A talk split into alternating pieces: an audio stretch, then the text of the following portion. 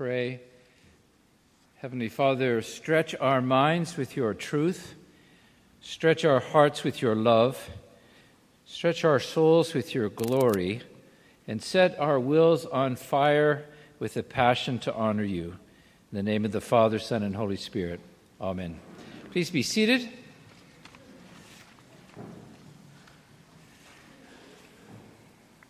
I think it's human nature to wax eloquent with nostalgia about the good old days, whatever what kind of good old days it was. We think of all the good things, and we seem to conveniently block out all the bad things, all the things that were hard or uh, difficult or unpleasant. It's kind of human nature. And we're continuing in looking at the letter of Hebrews today after last week's excellent sermon by Father Bates about faith. So today we're going to see a comparison between the Old Covenant and the New Covenant. After the paean of praise in chapter eleven to all the ancestors of the Bible and their faith, what they accomplished by faith, often in face of severe opposition and often with never reaping the benefits of exercising their faith, he contrasts this with the giving with the coming of God in the person of Jesus Christ. The writer compares the situation under the Old Covenant with the New Covenant. He contrasts the giving of the law, attended by dramatic signs of warning, with the coming of grace in the person of Jesus Christ and its note of invitation. So would you turn with me to page four in your bulletin, and we're going to have a look at Hebrews chapter twelve. In verses eighteen and twenty-one, then, we have the giving of the law on Mount Sinai. Now, Sinai is never named, but it's obvious that's what it is. And all seems designed to keep God and humanity separate. Strict boundaries prevent the Israelites from gaining access to the presence of God. We have a staccato list of graphic imagery. A blazing fire, darkness, gloom, tempest, sound of trumpet, and a voice that made the hearers beg that another, not another word be spoken. And even Moses himself said he trembled with fear at the announcement of this word. In contrast to Mount Sinai and the giving of the law, we have in the next verses the coming of God in the person of Jesus, portrayed in terms of an invitation. An invitation to community. Verse twenty-two, but you have come to Mount Zion, to the city of the living God, the heavenly Jerusalem, innumerable angels in festal gathering, to the assembly of the firstborn. The word for assembly in the Greek is ekklesia, the word for church.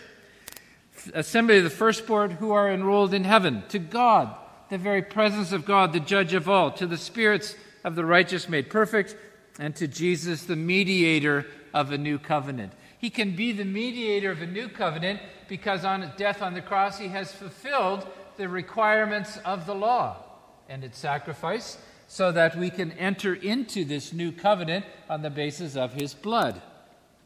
So he's a mediator, and his blood, it says, uh, is speaks a better word than the blood of Abel.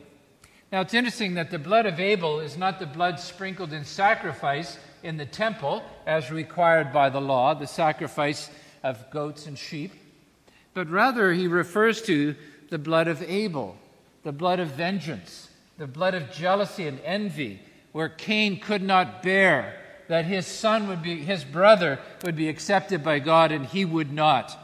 And so he resorted to violence. And this great contrast between the blood of vengeance and violence and the blood of gracious self-giving from the Lord Jesus. So it's a community composed of a diverse group.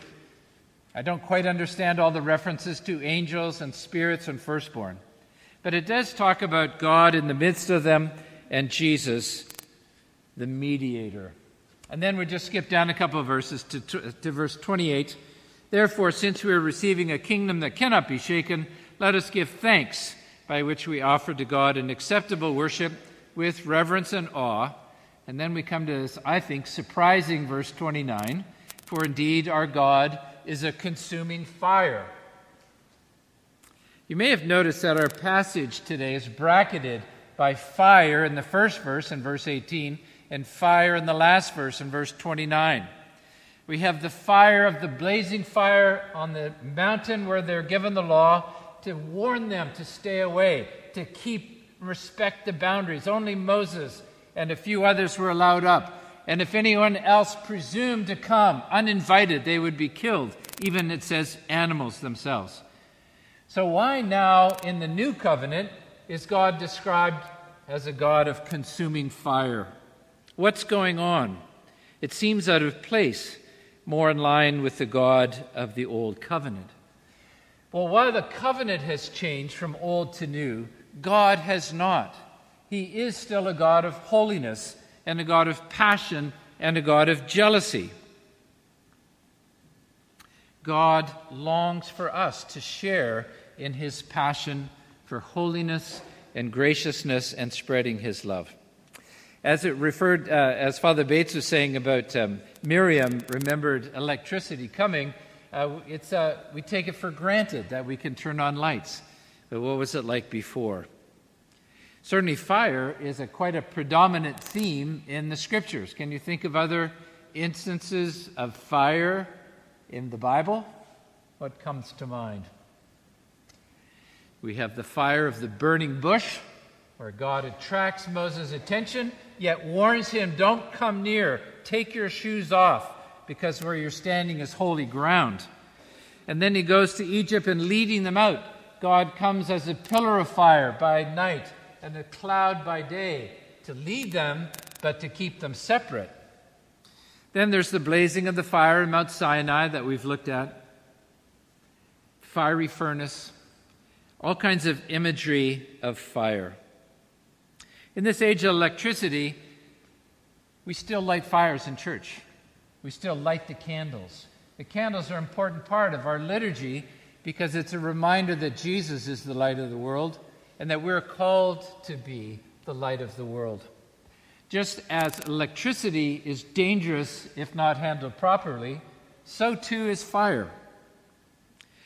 When my mother was young and uh, my grandfather would go to the barn at night with all the wood and dust, how did they light their way? I took a lit lantern. Think how dangerous that is. I, I, I kind of shake every time I think of that. One little mistake and that fire goes into this, the hay and the straw and it goes up. You think of the great fires, the great fire of London in sixteen sixty-six, the great fire of Chicago in eighteen seventy-one, the Bastrop Forest Fire in two thousand eleven, and even now, the great fire in the forest of the Amazon forest. Great power. When Jesus says, I am the light of the world, we, his hearers didn't think of a flashing neon light. They thought of a blaze. They thought of a candle. They thought of a campfire. And when he calls us to be the light of the world and to shine in the darkness, we too need to think not only of the light, but of the energy, the danger, what we're called to, the risk, the vulnerability, all of that. A consuming fire speaks to us of holiness and passion. Faith is not only what Father Bates talked about last time, and uh, an understanding and a belief and a living out, but also as a fire burning within us. Look back on page five, where we, after the gospel reading, we said about in the hymn, the light of knowledge ever burning, shed on us thy deathless learning. John the Baptist said about Jesus, he will baptize you with the Holy Spirit and with fire. Last week's gospel had Jesus saying, I came to bring fire. I don't quite know what he meant by that, but I like to think he came to charge us up, to set us alight, to make a difference in this world, to remember that we're called into a community that's to live out its calling with passion and holiness. When the Holy Spirit came at Pentecost, it was revealed as flames of fire on the heads of the disciples. And we remember that when the bishop comes to visit, and his hat, which we refer to as a mitre, we sometimes forget it's fashioned to look like a flame of fire, to call to mind that energy around the Pentecost. In Hebrews it says, pursue peace with everyone and the holiness without which no one will see the Lord. And so God calls us to reflect his energy, his passion, and to burn with fire. We heard that in the Old Covenant, it was a word that people were terrorized by. But in the New Covenant, Jesus comes as the Word himself. And in the Gospel reading, he speaks a word to the woman who's infirm, and he says, be free. He speaks that word to us, be free.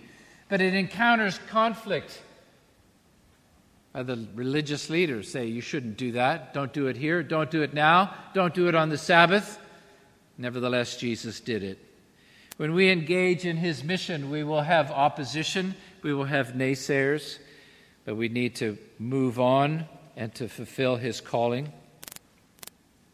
What might you do to fan into flame your passion for the glory of Christ? It's very easy, as I've said, to, to take things for granted, to get casual, to be apathetic about it. Well, in the gospel, in the text today, in verse twenty-eight, it says, be thankful. It's, it's sort of the, the one command there. And in this whole comparison, be thankful and worship God with reverence and awe. Thankfulness that he has saved us, and reverence and awe that he is a holy God and calls us. We might also think of ways to help out other people. If you kept reading in Hebrews, it goes on to say to um, to visit people in prison. John, right in Hebrews, right after this, it says to make, be kind to everyone, exercise hospitality, visit people in prison, do what we can to help other people. But also to, as a community, to engage. There's a story of a pastor who went to visit a parishioner who had fallen out of the habit of coming to church, and he had been encouraged many times to come back, and nothing, no word seemed to make any impact. And so he went to visit this farmer, and he was sitting around an open fire in the fireplace. There was a pile of coals, and the pastor, without really saying anything, he just took a stick and he knocked the pile of coals so they were all spread out, and they quickly began to fade. The glow went low. And then he piled them up again, and they started to come to life again. And then he spread them out again, and they went cold again. And he brought them together again, and it started to burn again. And the farmer looked at the pastor and said, I'll be back to church next week. So may we too encourage one another. May we engage, ignite ourselves to burn with a passion for his love, for justice in the world, for compassion and generosity, and to care for one another here at Saint Francis. In the name of the Father, Son, and Holy Spirit. Amen.